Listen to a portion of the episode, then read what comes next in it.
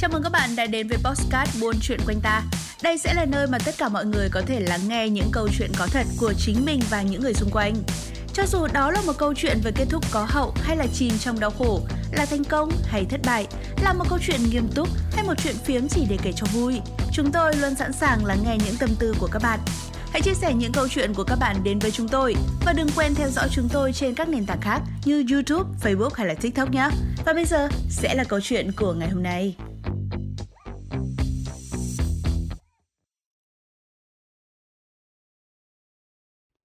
Bạn trai cũ nay lại là bố dượng của tôi. Xin chào mọi người, tên tôi là Jenny và năm nay tôi 22 tuổi. Hiện tại thì chỉ có tôi và mẹ sống cùng nhau vì cha tôi đã mất cách đây vài năm. Ông đã để lại cho chúng tôi rất nhiều tiền. Tôi chủ yếu ở xa nhà vì tôi đang học ở một trường đại học ở một thành phố khác. Tôi đã ở trong ký túc xá trong thời gian học đại học của mình. Cuộc sống của tôi đã hoàn toàn thay đổi khi tôi gặp Kai. Kai và tôi đã hẹn hò được hơn 2 năm và tôi cho rằng đó là khoảng thời gian đẹp nhất của đời tôi. Tôi vẫn nhớ mãi về lần đi dã ngoại cùng Kai. Sau khi kết thúc phần nhảy nhót, chúng tôi đã dành cả đêm bên lửa trại và buôn đủ thứ chuyện trên đời. Đó là lần đầu tiên tôi và Kai hôn nhau. Mọi chuyện đẹp cho tới khi tôi phát hiện ra Kai đang gặp khó khăn về tài chính và cậu ta đã dùng cách bất hợp pháp để kiếm tiền. Tôi đã cố giúp Kai rất nhiều lần, nhưng càng ngày thì vấn đề càng trở nên tồi tệ. Tôi không biết liệu Kai có đánh bạc, bán ma túy hay buôn lậu hay không, nhưng tôi biết chắc rằng có điều gì đó đáng nghi đang xảy ra. Khai muốn tôi kết hôn với anh ấy, nhưng lúc đó tôi chưa thực sự sẵn sàng. Và cũng vì mọi thứ thật sự còn quá nhiều nghi ngờ đối với tôi. Tôi cảnh giác với lời cầu hôn này và đã từ chối nó vì hoàn cảnh lúc đó. Kai, một người đang trong trạng thái như một kẻ điên với một mớ hỗn độn. Làm sao tôi có thể đồng ý với lời cầu hôn của anh ấy? Tôi cần thêm thời gian để suy nghĩ, nhưng Kai đã đề nghị chia tay và dứt áo ra đi. Mối quan hệ của chúng tôi kết thúc, tôi cảm thấy tan vỡ vì tôi yêu anh ấy, nhưng hoàn cảnh lại không thuận lợi và sai cả thời điểm. Tất cả những gì tôi mong chờ ở anh ấy là hãy cho tôi một chút thời gian để suy nghĩ về nó, nhưng Kai đã vội vàng ra đi một cách kỳ lạ.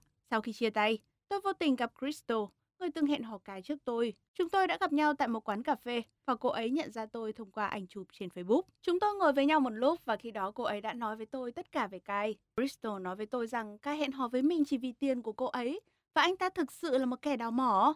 Crystal nói với tôi rằng Kai luôn kín đáo và bí mật về công việc của hắn. Anh ta không bao giờ chia sẻ bất kỳ điều gì về công việc. Anh ấy luôn úp úp mờ mờ khi nói về cách kiếm tiền của mình. Nghe xong câu chuyện của Crystal, tôi cảm thấy mình bị phản bội và bị lừa dối bởi chính tình yêu của đời mình. Tôi rốt cuộc chỉ là một cỗ máy in tiền của anh ta. Crystal nói với tôi rằng Kai lợi dụng những cô gái giàu có để thực hiện mong muốn kiếm tiền của mình. Tôi đã bị sốc khi đối mặt với sự thật về Kai. Tôi nhận ra rằng anh ấy muốn cưới tôi vì tiền và địa vị của gia đình tôi, chứ không phải là vì tình yêu. Không còn nghi ngờ gì nữa, anh ta là một kẻ lừa đảo. Bây giờ tôi mới nhận ra điều đó, khi mọi thứ trở nên rõ ràng hơn, bởi vì trước đó tôi đã bị tình yêu làm mở mắt. Mọi chuyện trôi qua, và rồi thì cũng đã đến kỳ nghỉ hè. Còn tôi thì đã sẵn sàng trở về nhà sau một thời gian dài. Mẹ tôi đã đề cập nhiều lần trên điện thoại rằng bà có một số bất ngờ thú vị để nói, nhưng bà sẽ chỉ nói với tôi khi tôi về đến nhà. Khi tôi về đến nhà thì mẹ tôi đã tiết lộ những chuyện mà tôi khó có thể tin đó là sự thật. Mẹ tôi tuyên bố rằng bà ấy sẽ tái hôn. Tin tức này gây sốc hơn là đáng ngạc nhiên với tôi. Lúc đó tôi đã nhớ tới bố, nhưng tôi đã vượt qua cảm xúc của mình. Mẹ tôi đã vô cùng phấn khích và hạnh phúc vì điều đó. Vì vậy thì tôi đã tự chấn an bản thân và chấp nhận thực tế, mong mẹ của tôi sẽ được hạnh phúc bên người mới. Tôi hạnh phúc vì mẹ tôi hạnh phúc. Thế nhưng, niềm hạnh phúc này chỉ kéo dài đến khi tôi biết về người mà bà sắp cưới. Hóa ra đó chính là Cai. Không ai khác, Cai sẽ trở thành cha dượng của tôi. Tôi không thể nói gì khi biết bạn trai cũ sẽ trở thành cha dượng của tôi. Tôi đã lúng túng trước tiết lộ gây sốc này. Hóa ra mẹ tôi chính là một sugar mama đúng nghĩa. Bà ấy đã bị mắc kẹt trong sự quyến rũ của Cai và không nhận thức được về con người thật của Cai, người kết hôn với mình chỉ vì tiền. Tôi đã rất xấu hổ khi tiết lộ mối quan hệ của mình với Cai, khi tôi đã vượt qua chuyện đó nhưng vẫn đang trong tình trạng chấn thương tâm lý. Mẹ tôi, người phụ nữ vẫn sống một mình kể từ khi bố tôi qua đời, đã muốn chấm dứt sự cô đơn bằng cách kết hôn với người khiến bà cảm thấy trẻ lại. Cai muốn săn những con mồi đơn độc là những người muốn có được sự quan tâm và tình yêu như mẹ tôi. Tôi đã biết ý định thực sự của Cai. Vì vậy, tôi quyết định làm một cái gì đó để cứu gia đình mình khỏi hoàn cảnh éo le đó. Tôi đã lên kế hoạch để phá hỏng lễ cưới bằng cách nói cho mọi người biết sự thật về Kai và tôi. Ngày trước ngày cưới, tôi đã nói với mẹ tôi tất cả mọi chuyện. Tôi nói với bà ấy mọi thứ về Kai và kể về mục đích thực sự của anh ta. Thế nhưng mẹ tôi đã không tin tôi vì bà ấy đã yêu chung mù quáng và một phần cũng là vì sự quyến rũ và trẻ trung của Cai.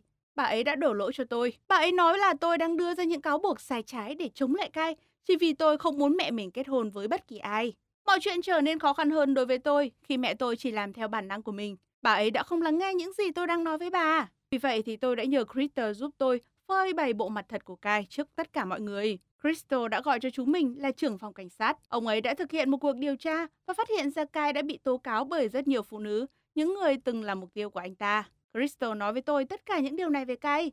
Sau đó thì cô ấy đã đến đám cưới cùng với cảnh sát để phơi bày mọi chuyện về Kai trước mặt mẹ tôi. Kai đã bị bắt ngay tại chỗ vì các cáo buộc gian lận, lừa đảo, quấy rối và giả mạo. Cảm ơn Crystal, người đã cứu tôi khỏi nghịch cảnh đó. Mẹ tôi cuối cùng cũng đã nhận ra sự thật, nhưng bà cảm thấy bối rối vì đã không tin con gái mình. Bà nhận ra mình đã phạm một sai lầm lớn. Mẹ tôi cảm thấy không thể tha thứ cho bản thân vì đã không tin vào chính dòng máu của mình. Khi nhận ra lỗi lầm đó thì mẹ tôi lặng lặng rời khỏi đó. Có lẽ mẹ tôi đã rời đi vì quá xấu hổ khi đối mặt với tôi. Từ hôm đó đến giờ thì tôi vẫn chưa gặp lại bà ấy.